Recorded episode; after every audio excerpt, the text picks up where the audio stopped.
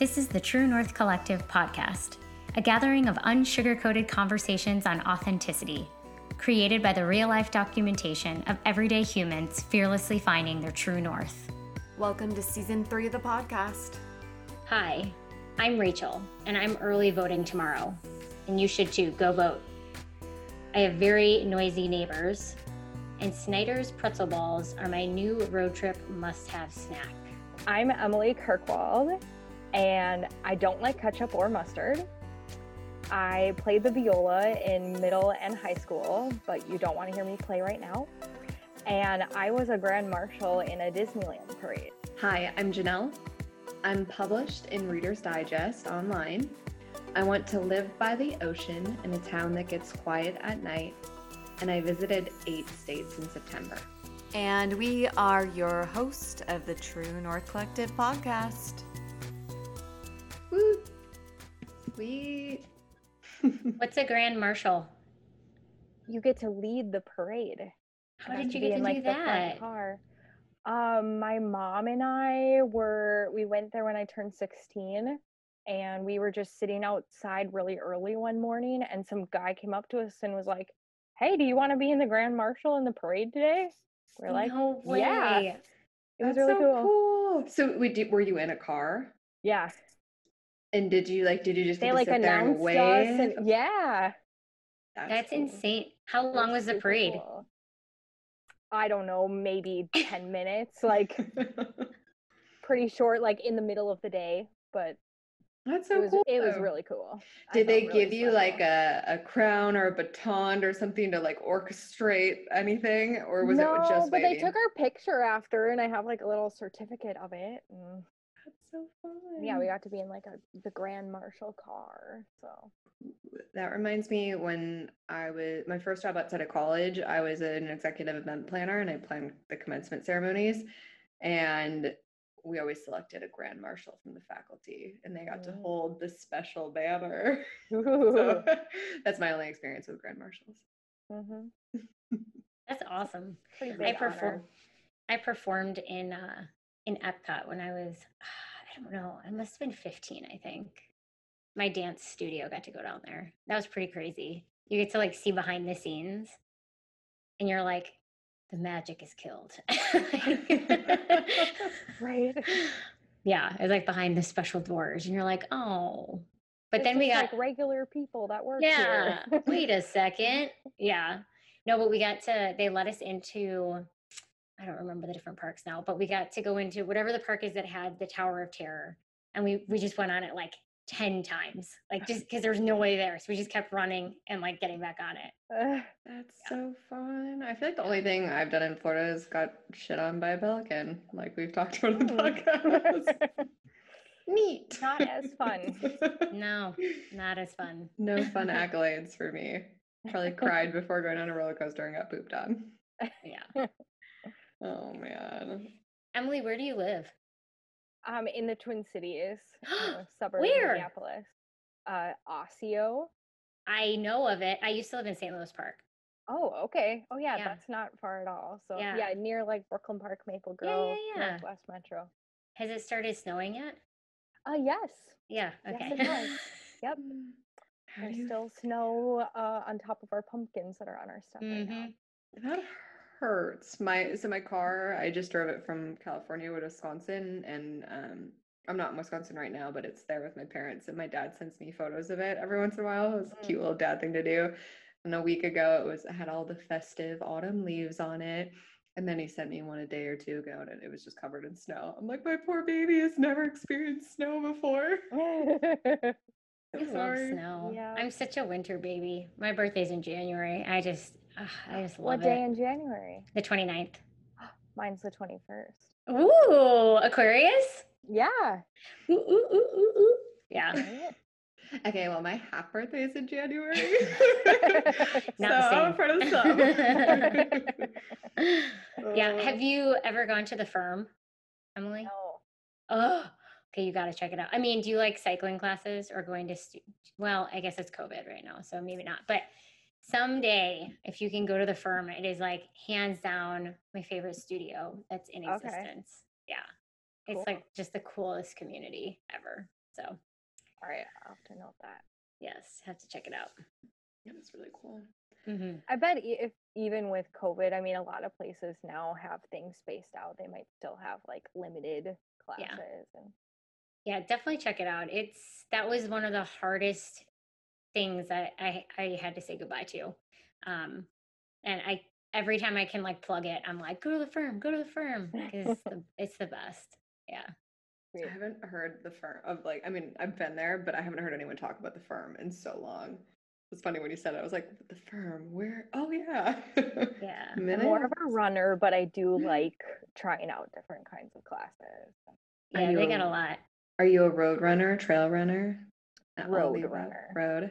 Mhm. Do you do marathons, half marathons Half for marathons. leisure?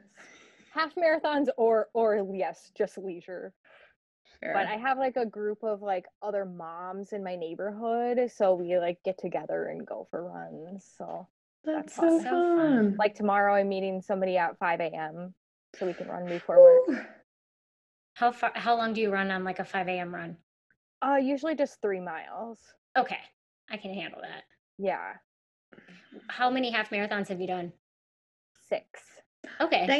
Damn. That's Mhm. awesome. I- I did my first one when I first moved to Dallas, like maybe it was two years ago now. Um, and it was hard. It was hard. I, I mean, I trained for it, Mhm. but the last four miles, I stiffened up real bad. Oh, And like yeah. the last bit of it, you run alongside, like you come into the finish line right alongside the the full marathoners, and they were Mhm. flying past me. I was like, "This is the worst." Like, Mhm. I am in a Mhm. lot of pain, and you are you are sprinting past me a- after running twice as long as me. This is Right. right? I don't know how some people are just such natural runners. No matter how often I train every year for the Ragnar, I feel like I don't get better. An average, slower runner. And I'm here to accept it and be proud. yeah, I'm I'm definitely in it to finish and not to place. yeah, I think trail running is actually easier. I mean, I know it's like not, but I think I think it's easier for my body, like from an impact standpoint. But For me, it's mentally easier because I'm like, ooh, nature. Ooh, ooh. Where on the run, I'm just like, huh, huh, huh, huh. is it over yet? Yeah, the views aren't as nice. yeah. But I'm I'm afraid of trail running because I just know too many people that are like, oh, I slid down this rock pile, or like in winter, especially like people go oh, like, uh, I don't know. Yeah.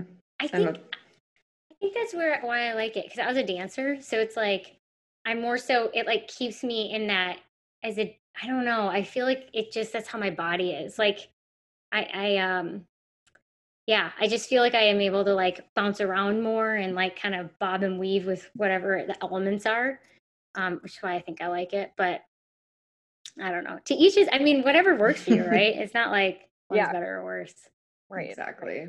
Exactly. All right. Should we introduce Emily? yeah Before we introduce Dr. Emily, we are excited to announce that we have our final workshop of 2020.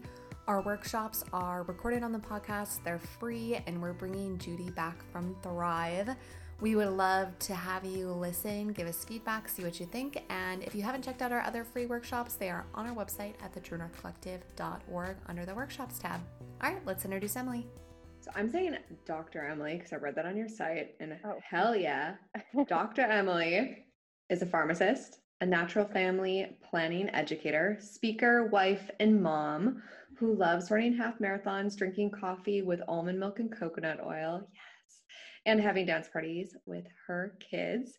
She's also the host of Holy a Woman podcast, which I've listened to. It's hella interesting. So I highly recommend to check that out. Welcome to the podcast, Emily. We're excited to have you here. Thank you. I am very excited and honored to be here. Yeah.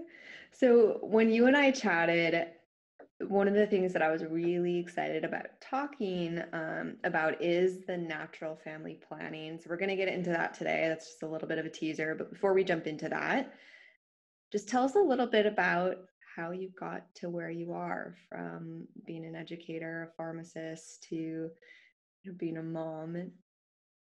Yeah, yeah, it all ties in together, right?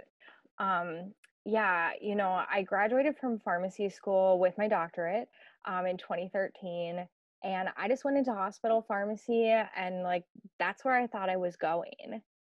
Um, but then, you know, I got married, and my husband and I had our son in 2015. And, um, you know, just being a mom, your perspective kind of changes.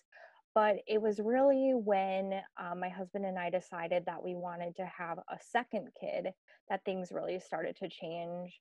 Um, when I had got pregnant with my son, it was very easy to get pregnant. I had been on birth control before. I went off the pill, we got pregnant. Like, okay, so let's do this again for baby number two. And then it didn't happen that way. And it took us a while and a lot of tears and, you know, struggle to get pregnant again. And once I was able to get pregnant again, I just knew that for me personally, birth control had something to do with the reason why we had a hard time. And I just knew that I didn't want to put that stuff in my body anymore. And so I had heard about natural family planning, but I had never really looked into it. And so I went all in looking into it and then I started using it and then it literally changed my life and I was like, I love this and it's helped me and now I need to help other women use it too. Uh, is amazing. Um, I don't really know if we've had these conversations in the podcast. So correct me, Rachel, if I've already shared a bunch of this, but I am incredibly passionate about this topic. I know for me personally, I got put on birth control very young. Um, I think it, you know it's just like something that people are like, you should maybe put your kids on birth control, or they have. I had pretty bad acne, so that seemed to always be the solution to acne. And then I was on birth control for I don't know, twelve to fourteen years, probably. I mean, a long time, and I just never stopped taking it because it was like, why? why would I? Even if I wasn't sexually active, it was just like I'm on it. I was using it for um for acne and and I kept taking it and I I never felt like there was a, a different way. I don't I think I think you did I don't know. I can't remember. I can't remember what we've recorded what we talked Right, about.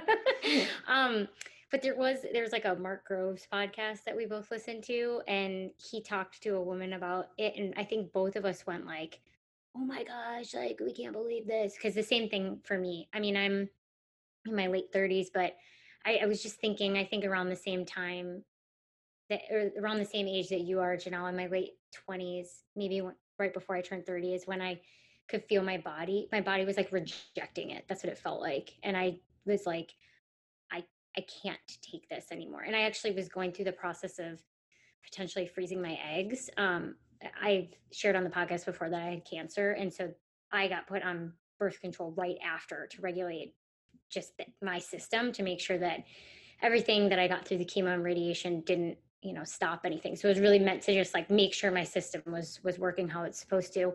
So i too was on it for i guess 15 years. And then my parents were like you might want to freeze your eggs because i wasn't in a place where i was trying to have kids or anything. And again given my medical history we kind of weren't sure how much my system was going to age because of everything but pregnancy was an issue um, and so I started to go through the process of getting the blood work for that. And you have to come off birth control. And when that process was like crazy too, like I felt withdrawals and like crazy stuff.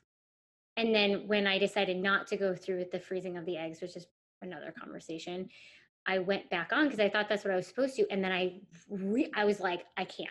And so then I just stopped. But I literally it's like condoms. That's all I know of. So I'm super interested to hear what you're going to say about what my other options are because at this point I'm not planning on having kids, but I also am not on anything. So, yeah. Yeah, and it's just it's just mind-boggling that we're not having these conversations and that women are basically only being told to take birth control for everything and it's just going to fix it's going to help you avoid pregnancy but also it's just going to fix whatever kind of issue you have and there's not even a discussion about this is one option in addition to other options. It's like nope you're a woman you need this bye.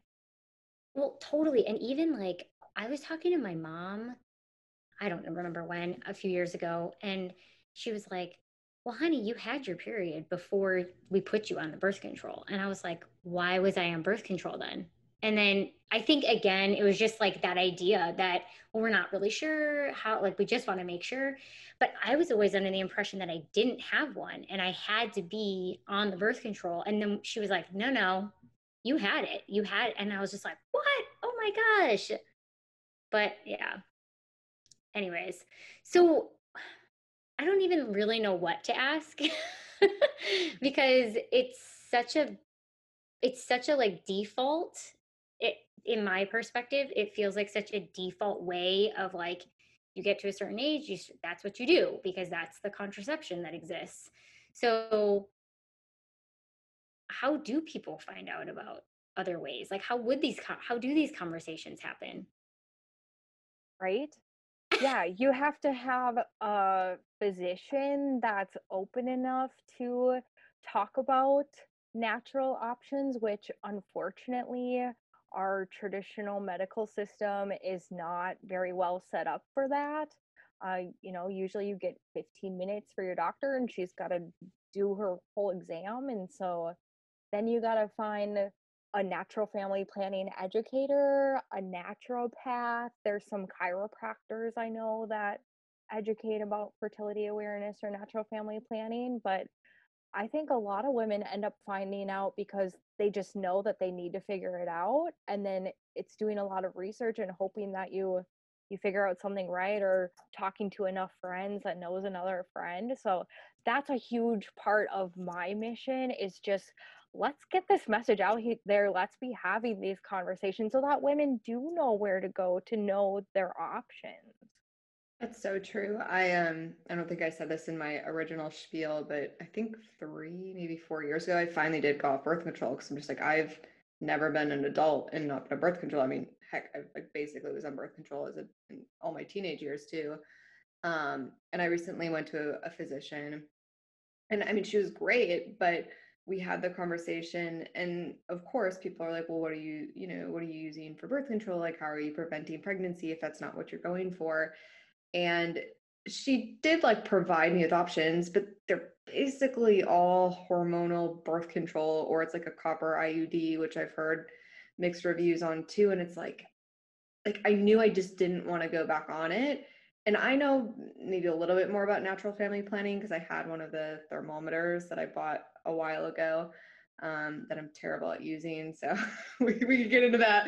But um, but it was like it was frustrating. I was mad because I'm like, I'm so sick of just people just being like, well, take get on the pill or get the like I almost got the thing inject like put in my arm and then I just remembered like why I went off the pill and like the things that I was experiencing um that went away and like how much clearer I was and like my sex drive went back up and um like even I don't know, I feel like I was just like a, a chiller, calmer person in some ways too. Like I feel like it fundamentally changed my personality.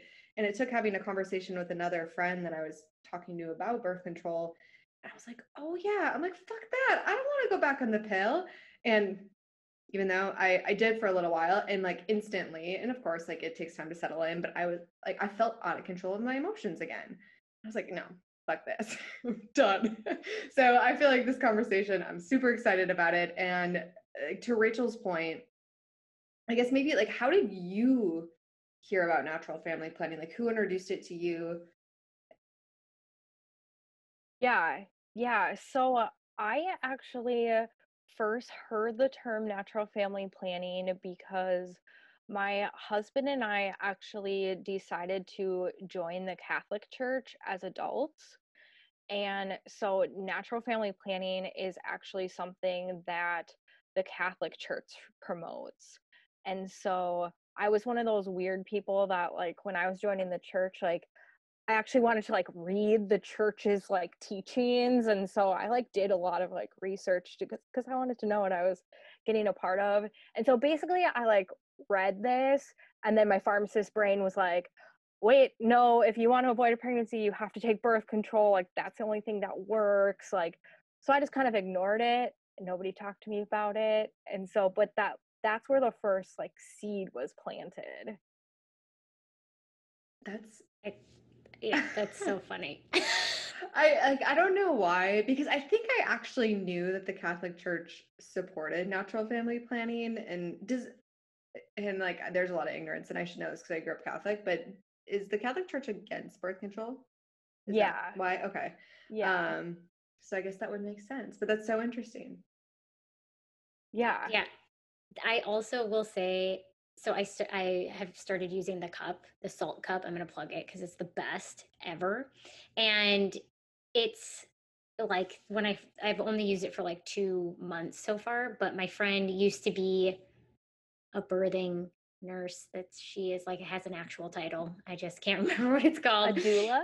She's not a doula. but She's not any of it anymore. But she knows a whole lot about that stuff. She's the one who got me into it.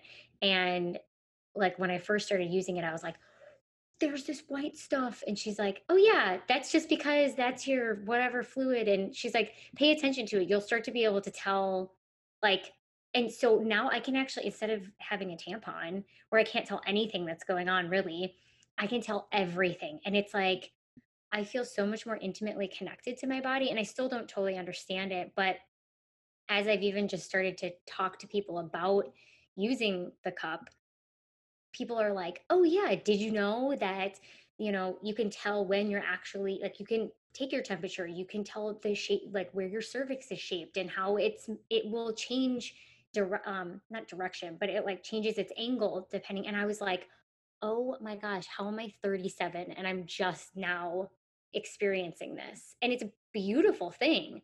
And I remember when I was first using it, I was really nervous. I was just like, oh God, what am I what am I gonna do? I'm gonna stick my fingers where? But it's a beautiful, beautiful experience. And I'm very grateful that I am at the place that I am with it. Um anyway, so I'm sure you're gonna talk about all that, but I never even realized any of that stuff. So Yeah, I didn't until I think the Well Fed Woman podcast, they started talking about it, and that's where I believe I was first introduced to it. But let's actually, so Emily, would you be willing to break down like what it is? So if someone has never heard the term before, like I feel like we've been dropping little hints and, and goodies about what it entails, but like give us the breakdown. Yeah, so natural family planning, uh, the other term for it that's commonly used is fertility awareness, um, is recognizing your body's natural signs of fertility, and we can get into what are those signs, and then keeping track of those signs and then using that information. So, and either using that information for monitoring your overall health. So, actually the American College of Obstetrics and Gynecology, ACOG, has called our menstrual cycles the fifth vital sign, and it can give us a lot of information about our overall health as women. Um, but then also, it can be used either to avoid a pregnancy naturally or to optimize timing for achieving pregnancy. Okay, I know that there's more questions, but how does somebody go? Because I've been learning that even the vulva is like a recent anatomical, anatomically correct discovery. Like it was not represented accurately in the medical field for a long time. How do you go to somebody who knows how to have these conversations or can?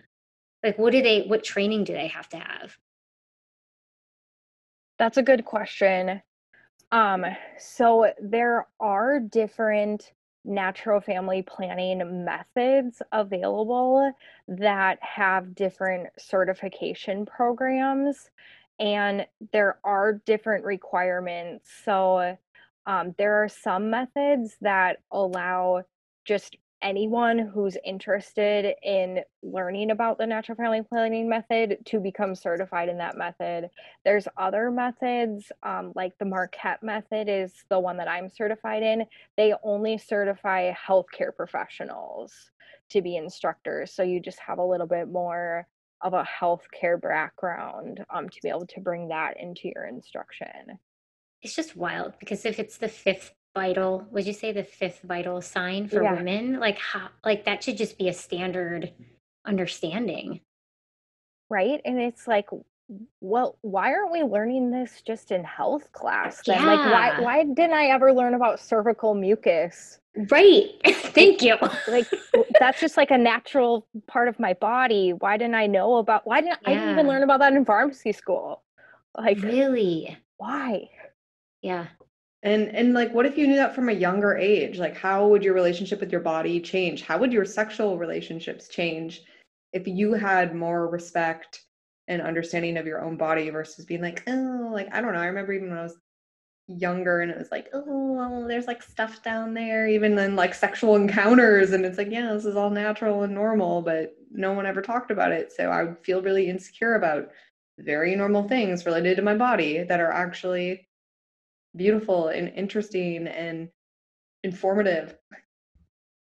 and i just wonder too um you know with the amount of women that struggle with fertility and getting pregnant and just hormone issues like if we were taught as girls to monitor our cycles then if you're paying attention to your cycle every month then you would be able to see when is something off and start looking into that sooner than just be taking a pill that is shutting down the way that your body was made to work and then just ignoring it basically until you decide that you want to get pregnant. And then it's like oh wait my body's screwed up and probably could have known about that 10 years ago and now i'm like feeling pressured to figure this out because i really want a baby right now Preach.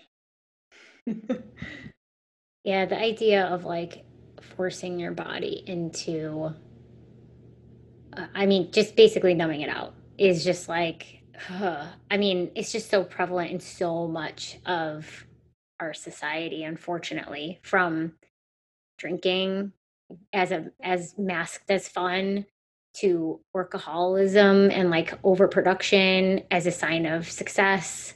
And it's just like it's so gosh. I mean it, i guess in that respect it's kind of not surprising um but oh, i'm very glad that you are so passionate about this and actually um talking to us having a podcast like doing what you can to to just open it up and and i appreciate that it's i don't sense from you that it's like um i don't know you're passionate about it but you're not um belittling and i think that that's important it's an inviting conversation Right. I mean, the thing that I'm most passionate about is making sure women can make truly informed decisions.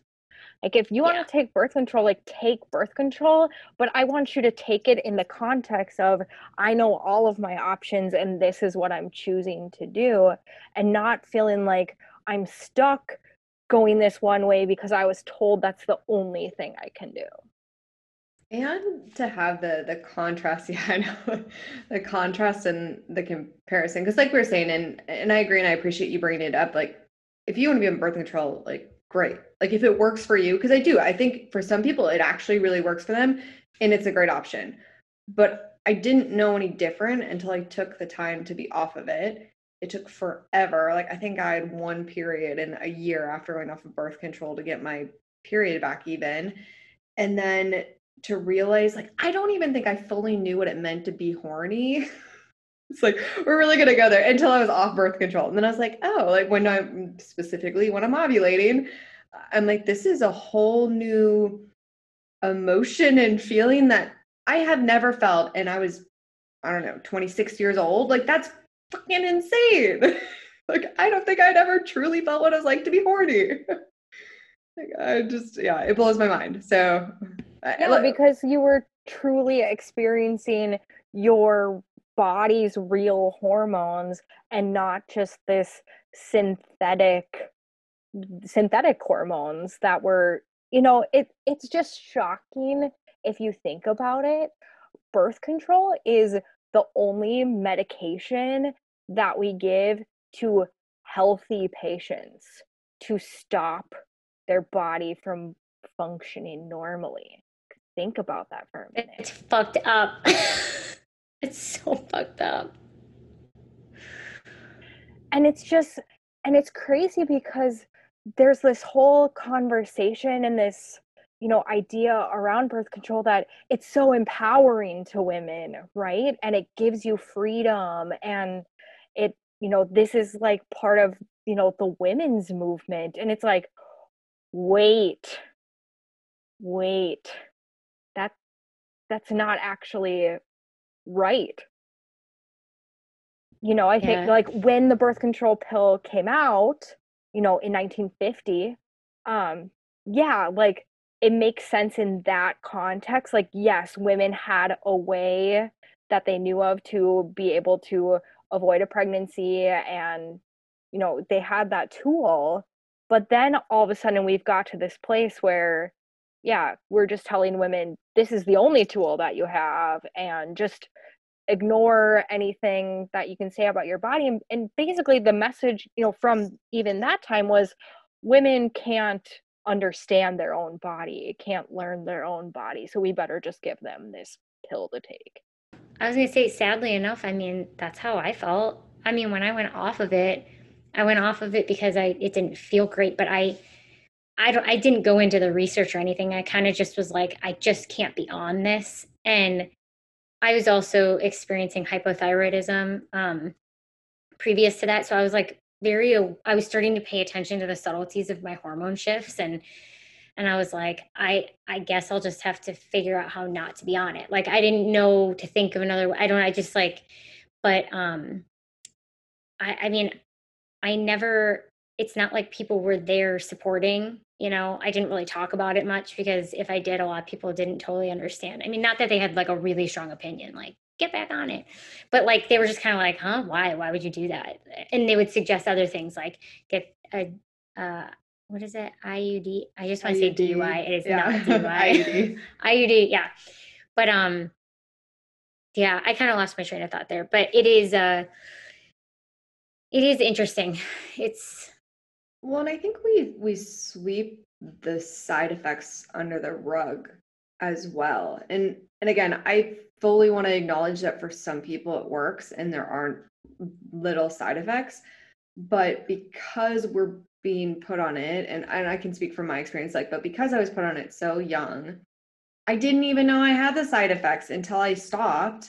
And again, like it, I think it truly fundamentally changed my personality slightly and who I was and how I was triggered. And like that is wild to me that we I lived that many years and it probably wasn't like crazy like a crazy big change, but still I lived that many years with something that Rachel to your point was numbing my body out in certain ways and also like having me react and being triggered in other ways and like I didn't know there was a difference or that other people had experienced that. Like I had no idea that low libido was a side effect of birth control pills.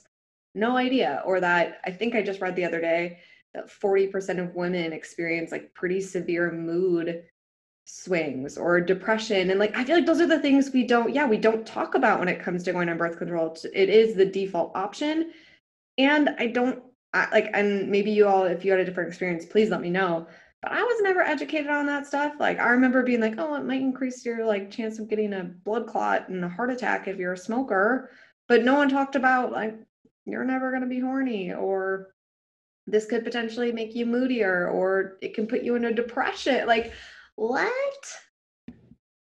yeah. Well, and I remembered what I was going to say, which was what Emily was what Emily you were saying was um that it's overcom like it's considered like, oh, you can't you can't possibly figure out what is going on with your body. It's just too complicated. And um and I think I have I mean I have felt that way. That's why I used tampons. Like I didn't want to think about it. I didn't want to know. It's weird.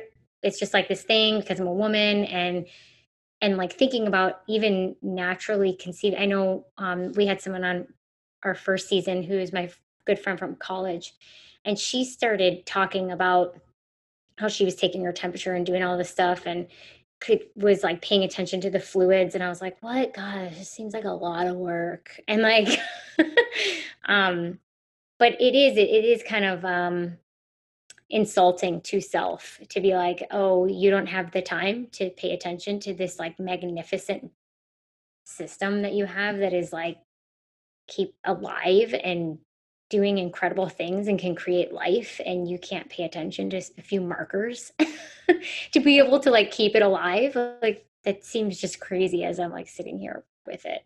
You can count your steps. Yeah and your calories. And your calories yeah. You bet and your reps. Um so what are the markers yeah. So there are four main signs of fertility that our bodies give us. And that's really cool too, because then there are different options for women, and different methods will use different signs or different combinations of signs. So the first one is the one that's been studied the most, and what you alluded to, Rachel, is cervical fluid. And so this is a normal fluid that's produced by your cervix. And um, during your time of ovulation, your cervical fluid will get very clear in color and very stretchy and very like slippery or wet feeling. And so, just when you go to the bathroom, you know, after you wipe, pay attention to what's on the toilet tissue and you can pay attention to is there fluid there? And then what is the quality of that? And by doing that then you can see how the characteristics change during your cycle. Um, the second sign is um, what you mentioned janelle is the temperature. And temp i don't use temperature either because i just feel like it doesn't work for me but it can be a great option. Um, your resting body temperature or basal body temperature will subtly change throughout your cycle. Specifically, after ovulation happens, you'll see a rise in your body temperature. And so it can confirm that you did ovulate. Um, so, temperature can is really best used in addition to one of the other signs as like a double check that yes i did ovulate. Um the thing with temperature is that you do need to have a thermometer that can check at least two decimal points to be accurate enough to get that subtle change and you have to be very consistent about the timing of when you're checking your temperature. You really need to do it like first thing in the morning um, I've even like read you should really like be laying in bed, like still laying and put the thermometer in your mouth for like five minutes and then turn the thermometer on. So, I mean, if you just like having a lazy morning and that's cool with you, like maybe temperature is good for you. That's what I would do. First thing in the morning, just in my mouth, just what's my temperature? Which, by the way, if anyone is interested in it, the um, thermometer that I use is called Wink. So I'll just throw that okay. out there. yeah. Yeah. But if you're somebody that has like inconsistent wake up times or um, you know, like if you're like a new mom and you're only getting a couple hours of sleep, like that's gonna mess up your temperature too. Um, and then another sign of fertility that can be checked is the changes in your cervix. So, um, your cervix, the feel of it will change during your cycle and the position. And so at the time of ovulation, your cervix will move from a higher position to a lower position, and it will um, change from a more firm texture to a more soft texture. And so, similar to the cervical mucus, um, if you are keeping track of this every day, then you can notice the changes throughout the cycle. And then the fourth sign is that now we have technology that can allow us to check our own hormone levels right at home. So there's devices like the Clearblue Fertility Monitor that will um, let you check with just a simple urine test, like similar to like a urine pregnancy test. Um, it will check levels of your estrogen and your luteinizing hormone. And so um, you know, at the very start of your cycle, like right after your period, your estrogen levels are low and then they increase. And then at the time of ovulation, your estrogen levels get to be the highest and it stimulates the release of luteinizing hormone. And so if you're checking your urine hormone levels, um, you can check this rise, and then it will it will actually give you readings like low, high, or peak fertility. So that can be like another clear um, objective sign. And so that can be used, you know, in addition to one of the other signs or on its own too. Um, so those are those are the four main signs, and it's so it's really asking yourself like what would work best with my lifestyle and you know what would make sense for me. Um, you know, like with the urine hormone testing, you have to buy a device, you have to buy test strips. So if you don't want to do that, like cervical mucus is free. You just have to be able to pay attention to your body and be willing to, you know, look at this fluid that's coming out of you. But like you said, Rachel, like once you start doing it, it is pretty amazing to know what your body is doing. Yeah, I mean, I don't even really know what I'm looking for, but even just to be that to be that intimate with myself as just a, like an awareness piece, not from a sexual ple- place, um, but just to like, I don't know, just to like have that care. And uh, for me, anyways, I actually, I mean, I talk to my different parts of my body all the time. I have a, I have a very, um, or I'm developing a deeper relationship with my body than I've ever had. And so, even the process of like not just jamming something up there and really being like, how are you, you know, like energetically, like gentle and, and listening to if my body's ready to like receive the Saalt cup right now or if it needs something else or do I need to, I don't know. It's, I mean, it sounds, when I say it out loud, it's it is very personal actually. Like the fact that I'm sharing it, I'm like, oh, this is really vulnerable, but um that's changed. It's changed for me. Um and it feels really good to be treating myself that way and to be paying attention and um giving it what it needs and not just forcing it to to do what I want it to do, but to really listen and and and um to what it needs. So yeah, how can you tell um or what would you be looking for that would indicate um, something that wasn't healthy just inconsistency for you yeah yeah inconsistency or um you know when you know the signs that specifically indicate ovulation and you're not seeing those signs then that could be a sign that you're not ovulating um and then something's not right but yeah if your cycle's like abnormally short or long or you know, if something's different in the characteristics before ovulation, that might have something more to do with your estrogen levels. If it's after the time of ovulation, it might have something to do more with your progesterone levels. Taking a really quick break to let you know that the True North Collective is on YouTube. How exciting. We have been starting to use video on these podcasts. So if you're more of a visual learner, make sure to check us out on YouTube. We will link it in the show notes and you can actually watch our Zoom calls as well as listen to the audio. All right, let's jump back in.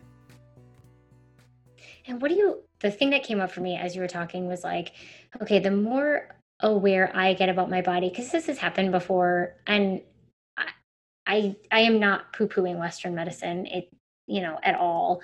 Um, and there's been times when I've self advocated where I've had some doctors almost not take me seriously. And so I guess my question is what what do you suggest in terms of being able to um, advocate for yourself in some of these conversations when when I am paying attention versus just like the once a year where I'm getting my pap smear, you know, to be able to be like, hey, this is what I'm noticing and and to have it be taken seriously, I guess.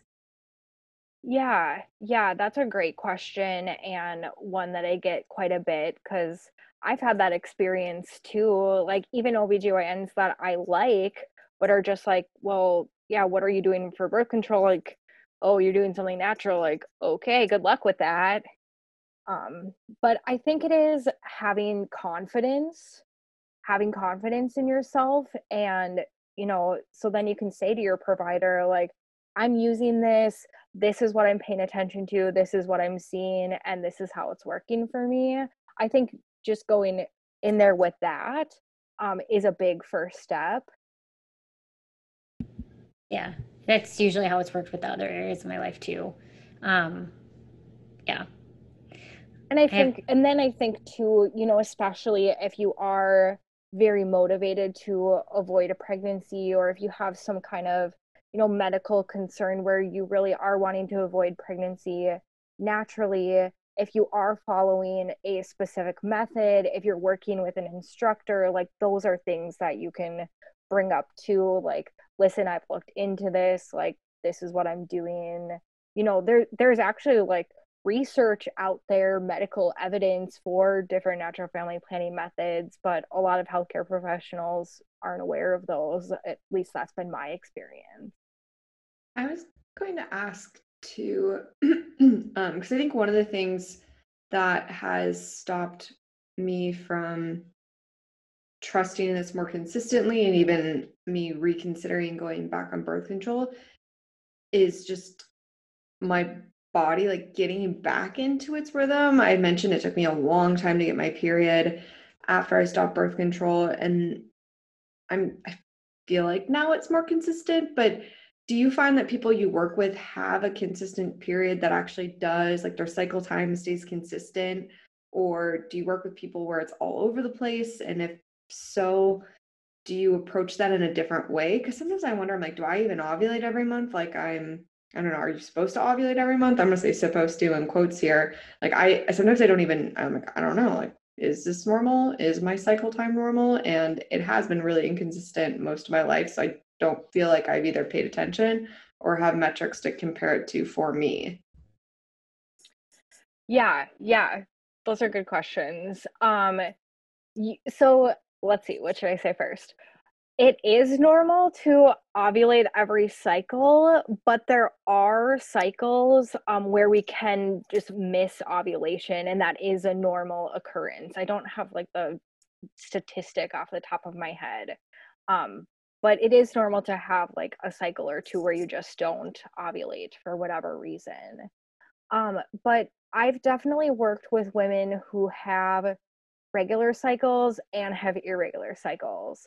So, um, especially women who I've worked with who have come off birth control or come off the IUD, it does take a while for your body to get back on a natural rhythm.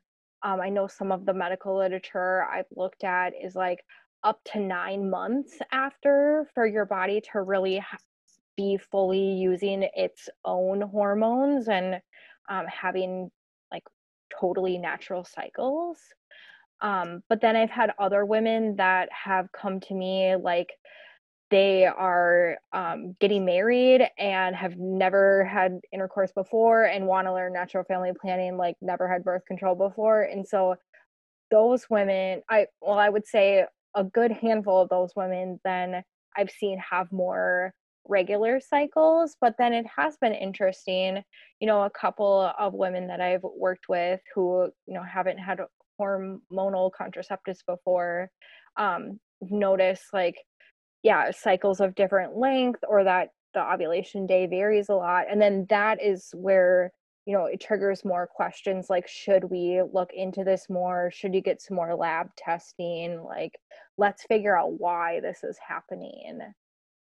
Um, but I would say, you know, I think there is this idea, or I feel like I got this idea. I don't know if it was like from public school health class or what, that your cycle has to be 28 days every cycle. And that's not true. Um, there's different resources that say what a normal cycle length should be, but it's really anywhere from like 26 to 35 days in length. And so it's it's normal for your cycle to vary in length by a few days. Yeah, I, I maybe it is from taking birth control too, because I know it's what four four sets of seven. But when I went off of it, I'm like, I don't even like how often should I really be getting my period, or what happens if I you know get my period in two weeks and then it's another eight weeks and and for anyone who's listening to this I'll, I'll just be as transparent as possible. Not only did it take me over a year after I got off of birth control to have like a period, I think even in my second year I had two to three, which again indicates probably a lot of things and that might not just be from hormonal birth control, but like it did eventually settle out and I'm sure there's a bunch of reasons for that too outside of just birth control, but I, that was one of the reasons with the wink and taking my temperature. I'm just like, well, my cycles are 90 days long. like, how am I supposed to track this? Um, so I don't know if, you know, I'm sure that is a very complex question that differs from person to person, but it is one of the reasons why I'm asking because I'm sure I'm not the only person that that's had that experience. And then I just kind of felt like, well, what do I do now? Like, I don't want to be back on birth control, but I don't even like nothing is consistent about my cycle. Yeah, yeah. And so that's where it really helps to be in connection with someone like a natural family planning educator or a naturopath or a chiropractor or an open minded physician that will really let you ask those questions to why is this happening? Can we figure out what's going on here? And whether that's, you know, lab testing or just doing more of a health history, you know, like for missing cycles you know one of the big things that can contribute to that is increased cortisol levels. And so that can be from you know increased stress or just from you know increased exercise and not getting enough nutrition. Like there's a lot of factors. And so having those kind of conversations. And i'll highlight the open-minded too because i remember i eventually did blood tests and i had to fight my primary physician to do everything I asked her to do. She was not open minded about it. She's like, "You don't need that," and I'm like, "But I want it." She's like, "You don't need it." I'm like, "I don't care. I want it. Like, I want, I want, I want to know these levels." And yeah, it's it, it's amazing how frustrating it can be to be your own advocate and and getting those things and trying to get answers. And then I basically had to kind of interpret them myself. Although I'm sure I could have found someone. Um, but anyway. I have two questions for you.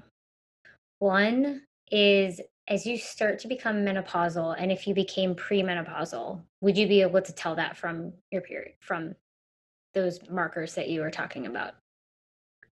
Yeah, you should be able to see changes in your cycles um, that would indicate that you're getting close to um, menopause. What would um, those be? What would it look like? Typically it would be that your cycle length would increase so you'd be going longer between periods. And okay. then like with the cervical mucus um the quality of that would decrease as well. And then what does that mean the quality decreases? Like um, it's not as clear? yeah it's not as clear or you there might not be as much like the amount might decrease. Okay Mm-hmm. Yeah, I it's very much like a part of my part of probably what's going to happen for me. So any way that I can be paying attention, um, I really, really want to. So, okay. And then the second question, which is a really kind of off the wall question. I swear to you, my period lines up with the full moon. And so I'm curious if there's any truth to the fact that my cycle is lined up with the moon. That is an excellent question. And yes. Yes. Yes. Oh okay, my gosh, so that makes me so I, happy. Like, I've just read about this in like a couple of different articles, and it was just in a book that I read too um, by Dr. Jolene Brighten. I can't remember the name of the book right now, but it was awesome. Um, but yeah, weeks, I want to read it. Yeah. Um, our but our cycles can link up with the moon, and so there's there's like two different moon cycles that yep. you could have. Yep. So either with the full moon you ovulate at the time of the full moon or you get your period at the time oh. of the oh. full moon. Oh, I get my period. I thought I'm, like, I am pretty sure I ovulate. I confuse ovulation with period. So maybe we need to go way back to rudimentary. So what's the difference between those? so your period is the shedding of your menstrual lining and all of your hormone levels are at their lowest point. Um, and then your ovulation happens in the middle of your cycle. So typically like 14 days typically. Um it could really be anywhere from like day 8 to 19. Um from the day of your period is when your ovulation will occur. That's when Well, you shnikes. thirsty. That's when what? I said that's when you thirsty. that's when you get horny generally, right? Is that That's- I was like, is that horny? Okay. yeah yeah and it's so it's really crazy i was reading about like it it's thought that like way back when like when we were living in caves like women would ovulate with the full moon because that was when there was the most light at nighttime so you could you know be on the prowl for the men That's amazing. I just love it. heard I just heard that if you shed well not I didn't say shed. When you have your period. So now when you shed your your monthly stuff yeah on the full moon, that means you're wise. And so that I was like, I'll take it because that's what I do. what do they say about ovulating on the, the full moon? No, I'm gonna go I'm gonna Google it right now. It's also good. Both are good. Neither are bad. I'm gonna find out right now. Uh, You yeah continue to talk. No, you should because I I think that's what I read too though that it was like most women ovulate with the full moon and there's like a biological reason for it but then there's some women that have their period on the full moon so they're like opposite and that must mean that they're like bucking the system or that they have some kind of like other wisdom. This is so accurate for Rachel. That's so- what I do. That's what I do. um, You're like making my life right now. While you look that up, Rachel, another question and things I've heard, I feel like, okay, the window to actually get pregnant is kind of small, right? yeah. Can you Yeah. talk a little bit more about that? Yes. So uh, there are technically only six days every cycle that you can get pregnant. So at ovulation, when that egg is released, your egg can only stick around for a maximum of 24 hours. And then your so your time of ovulation includes those 24 hours and then the 5 days before that. And that's because in optimal cervical conditions and when you have a lot of this cervical mucus sperm can actually live in your body for up to five days. And so natural family planning methods are all trying to get as close as possible to that six day window. I, so you cannot get pregnant any day unlike you may have been told as a teenager. But i'm pretty sure i was told But the sperm will live in your system. Because I thought that five days. I'm not even gonna say what I thought that I thought. Well they just only like can live up to five days when there's that good That's- quality Well, that is a, lot longer than I thought that, that they should be living inside of a body. Interesting. Wow. I, like oh, so many things. Okay, so someone wants to do natural family planning. They Mhm. choose a method, and you Yep. gave them four options. And then, do you recommend? I guess you just start to track. And do you like use any tools to track? Like, are you just journaling and writing it down? Like, what does it actually look like to put it into practice? Yeah, yeah. So I really love a good old fashioned Excel spreadsheet. Um, upload that thing to upload that thing to Google Sheets. Then you can have it on your mobile device. Share with your partner. stuff. Yeah, exactly, exactly. Actually, it's a very handy communication tool. Uh, you know, you're a Can we buy a template from you? Do you have a template for this that I can Yeah. buy? Mm, okay, might hit you up about that. for sure yeah but uh yeah just keeping track I, I like having seriously i do like having this spreadsheet because then you can customize for what kind of sign you want to keep track of but then you can just note like what date it is what day of your cycle it is and then what you're seeing and then yeah. Then you're you're keeping track. And then you know use one for each cycle and then you can compare your different cycles or notice if there's different inconsistencies. Do you encourage people, and I'm thinking to prevent pregnancy, do you encourage people to track their cycles for a while first so they understand what they're looking at, or is it more straightforward than that? Yeah, I would say uh, um with the women that I work with, it usually takes at least 3 cycles of tracking to really feel confident in it. Um so it's yeah, especially if you're wanting to avoid pregnancy, I would use condoms or use some other kind of method or just know that you know you're going to be avoiding intercourse for a while while you're figuring it out. I feel like it's good to know. Rachel, are you still searching? Yes, I I can't find it. Hold on. That's okay. We're just gonna say that we're just super desirable sexual beings. Right. That's gonna be my interpretation of ovulating on the full moon. And it would turn Yeah. into a werewolf if I turn into a vixen. Oh, the I mean, the book one's- is called Beyond the Pill by Dr. Jolene s- Brighton. Sweet. It's I super fascinating. I definitely want to read that. What I found here, it says if you're a white moon woman, um, which I think uh, so I'm confused because now I'm like, oh yeah, okay.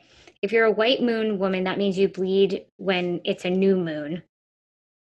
Then you're tapped out energetically and have given the month your all. It's you time. I don't feel like this is right. I got I I'm gonna find I'll try to find it before we do the show notes because I remember seeing some article and it was like I just I wish I could remember what the new, what the new moon one was. I can't remember off the top of my head. So I'll try to find it. I'm also, Yeah, I know. I, I I just saw an article like on Instagram. I think that was about the moon. That makes sense. And menstrual cycles. Yeah. So what do you wish that we haven't already covered that you had known? Like if you could go to Emily prior to discovering all of this, like is there one thing that really stands out or one takeaway for you that you wish you would have known? Are you asking me? or Are you asking Rachel? Oh, sorry, you, but Rachel can answer later. Okay. Everything. I mean, I just learned that ovulation is different than getting your period. I feel like that's like what I should have known with learning how to I don't know, something.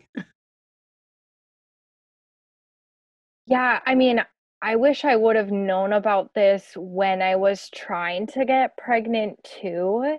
And like, uh, and I know even that part of when my husband and I were going through that and trying to get pregnant, like something that came out like months into it was like, he didn't even realize that there were certain days of the cycle that I could get pregnant. And I you know I didn't know the exact days at that time but I I at least had this idea that there were only certain ones. So I think just yeah realizing that like once you know this information about your body then you can use it in multiple ways. Like you can use it for whatever your health and family planning goals are. I was just gonna say, I would really, I mean, I, like the best thing I've done is to use the cup because it's like, as weird as it felt at first, or like as like I was like, I don't know, I'm gonna what. Um, it was like a really good for. I wish that I had started doing it a lot longer ago because it was kind of a first step in just being able to to listen and being able to actually um yeah pay attention it gave me a reason to pay attention and in a very like low it felt low it feels low stakes to me and then from there it's like i'm already in the practice of like i mean looking at what's in the cup when uh, it comes out and like uh, that has been a very different like i'm way more aware now than i was before and so i think I wouldn't have even had the questions to ask you if I hadn't been doing that. And so I think that's like a really low stakes way to start to pay attention. Um, well, maybe a thermometer in your mouth is lower stakes, but but um, if you want to take it to the next level, I would say I wish I would have started doing that sooner. Can I transition? I know we Yeah. have a little bit of time. Can we talk about cervical fluid? Yeah. For sure. Like the different, I know we talked about if it's sticky, wet, and clear, you're probably ovulating, hmm but it changes. So let's talk about that. Yeah, yeah, let's talk about it. So, like, day one of your menstrual cycle is the first day that you get your period. And then after your period is over, which it's usually around three to six days, um, then you usually don't have any cervical fluid. And then when you start seeing cervical fluid, it will usually be minimal. It will be a more cloudy color and um, it will be more of like a gummy kind of texture um, or just have like a very little bit of stretch. And then as the days go on, getting closer to your ovulation, you'll see more stretch. You might notice that like part of it is more cloudy and you see a little bit of that clear color. Um, and then at the time of ovulation, you'll really see this noticeable change of more clear in color and really more stretchy. Like if you're if you're willing, like actually like pick up the cervical fluid from your toilet tissue and like stretch it and you'll see like at the beginning of your cycle it's just a tiny bit and then like at ovulation it's like a good amount and then after ovulation you'll see it go back down and then you'll see very minimal to none and then you get your period and it'll start over Um, so I, this is just like really putting it out there. Um, so I call it leaking when I'm leaking, and I- that's probably when it's clear and I'm ovulating the most. And I'm like, what's happening? I can't stop it from coming out. What's going on? And that's so crazy. Yeah yeah because you should see more amount of it Yeah. coming at the time of ovulation So what is it? Is what's a normal amount? that is a great question that i don't know okay. A couple cups, just. oh, so Not wait, this much, is a but- question for you, Rachel. So Yeah. the cup that you're using yes. is that just a menstrual cup, like for your period, or are you using it like all the time? No, I'm not using it all the time. out? But what Okay. happened, what happened was when I first got it, I was really nervous that I was because I was like, I'm not going to use tampons anymore. Like, I'm done putting toxicity into my body. And I was really nervous that when I had my period, like, I just didn't know what to expect. And so I was practicing using it before I had my period the first time. And when I did that, when I took it out, um, and I don't remember what the timing was, but when I took it out, I texted my friend Megan, who is actually on the Enneagram podcast episode this year. She's the one who told me to do this. I was like, Megan, oh my God, this is this, there was fluid in the cup. And she's like, Yeah, dude, there should be. That's good. That means your stuff's working. I was like, Okay. Um, and that's actually when I first started finding out. So, yeah, because it does, it like creates a seal. Um, Mhm. Yeah. and so there wasn't a ton in there, but uh, I definitely didn't expect there to be anything. And um, when there was, I was just like, WTF. Yeah. Okay. Yeah. I use a menstrual cup too. I use the Duchess cup, which I, I don't know really, that one. I really like it. Uh, Cool. Well, we're going to well. Link to a- both of them. Perfect. And then I'll just But I shout was out like, thanks oh. uh period underwear again too. Oh, yeah, 'cause- cups. So anyway, gross. continue. Why is that Do, gross? do you guys use? Do you guys use things? I do. I No, love she them. does. Why'd you just call my underwear gross? Because you're I've bleeding into really, it. I've been really considering having that. Like, I like the cup, but also sometimes, like, I just want to feel like I have a little backup, and I don't want to use pads. Yeah. So people have talked about the things. I love them.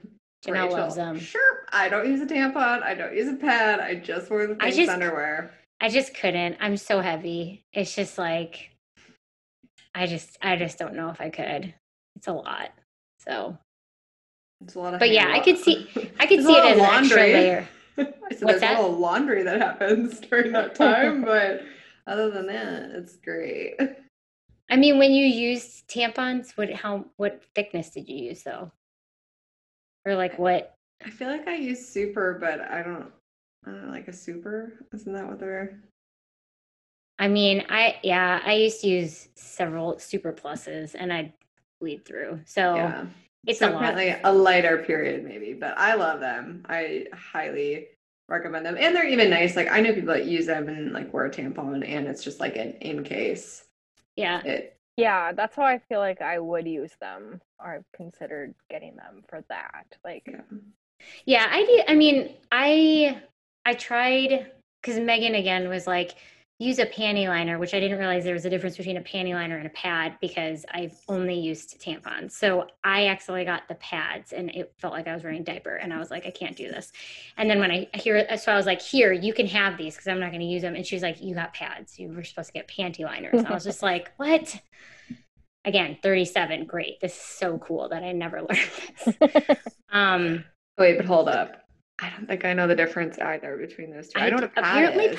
Apparently panty liners are a lot thinner, but Oh, that's what okay. I was gonna say. I think a panty liner is just like a really It's thin, thin. one. It's a thin Yeah. pad. Okay, thank you. yeah. So then I mean, I after that I was like, well, I'm just gonna try my next cycle without anything and see what happens. And I didn't have any issues with like leaking, um, but I mean, it could still happen. So that's why I was like, I could just get three pairs of things and just as like a like added layer because at that point, like I have the cup and the the underwear, but I mean, I just haven't gotten there yet. So and I think they're cute. Although anytime I wear plain back black underwear, people I'm dating are like, "You're on your period." I'm like, "No, these these are my period underwear." But they are cute. I think. I, I they do a good job. I I would highly recommend them. Options. So many That's options. Yeah. what we want. you got to to find have what works for you. Yeah. Yeah. I'm not against it. I'm just I I just don't think I could do it alone. Maybe someday when I start to become premenopausal, then I could, but not go. yet. So I'll toss you a referral code then. yeah, So Emily, we ask this at the end of actually Dr. Emily. we ask I love that. We we ask this at the end of every podcast. How do you live your true north in one word? I would say learning. Mm. And if people would like to get a hold of you, work with you, if they have questions, if they want to listen to your podcast, where can they do that? Yeah, you can find all of that at my website, which is nfppharmacist.com. So natural family planning pharmacist.com. Um, or send me an email, Emily at nfppharmacist.com. Um, but the website has my contact info, appointments, and uh, my podcast. do you do remote sessions? Yes. Okay, sweet. So anyone all over the world. That's awesome. Thank you so much. This has been great. And it, I just feel like it's so important. Like this conversation is just so important. And I hope that if there's anyone out there that they're learning this all for the first time, or hopefully you walk away with some new information and just a way to maybe challenge some of the things that you thought or to learn a little bit more about yourself and your body and not to not be afraid of that relationship. When it's like it's like that thing where like once you have the language for something, it's not as like unknown and scary. And I feel like that's how this process has been for me. It's like it seemed a, a whole hell of a lot scarier to consider my female parts, I guess, and like how my body worked until I started paying attention and talking to people and learning the language. And now it's not so foreign. It's like, oh, yeah, okay, cool. So I feel like, yeah, just being being able to have that is like a really cool oh it's like like how did how was i even living in this body before without this information. I just, it's so crazy. Anyways, thank you so much, Emily. You're all this has been a pleasure. You're the e- so easy to talk to. I literally just poured my insecurities out on this podcast, or not my insecurities, my like vulnerabilities. I know this speaks volumes So I feel like working with you. We're all just like, okay, well, here's what's going on. Yeah. Super easy, everybody. Oh, well, yeah, this has just been a pleasure. And yeah, it's been really great. And I, I just love helping women feel comfortable talking about their bodies because, yeah, we all deserve to know our own bodies and how our own bodies work and work with our bodies. Well, mission accomplished tonight. Yeah. Thank you. Thank you, Emily. Thank you. This has been another episode of the True North Collective podcast. For more from Rachel and I, check us out on the gram at the True North Collective underscore. And if you liked what you heard, please consider leaving us a review wherever you are listening to this podcast. Until next time.